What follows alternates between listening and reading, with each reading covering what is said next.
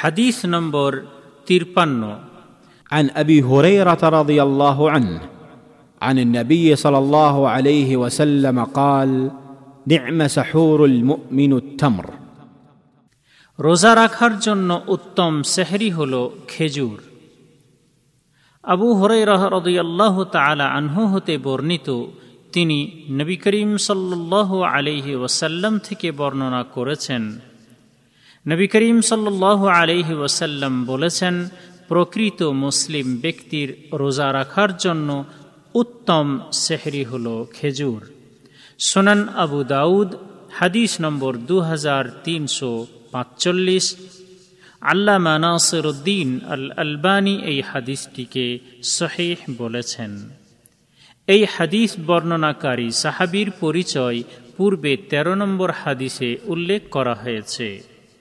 এই হাদিস হতে শিক্ষণীয় বিষয়।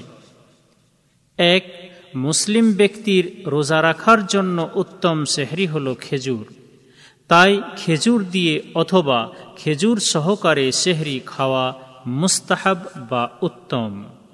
কিন্তু এই সুন্নতটি হতে অনেক লোকই বেখেয়াল এবং তারা মনে করে যে খেজুর শুধু রোজা ইফতার করার জন্য সুন্নত।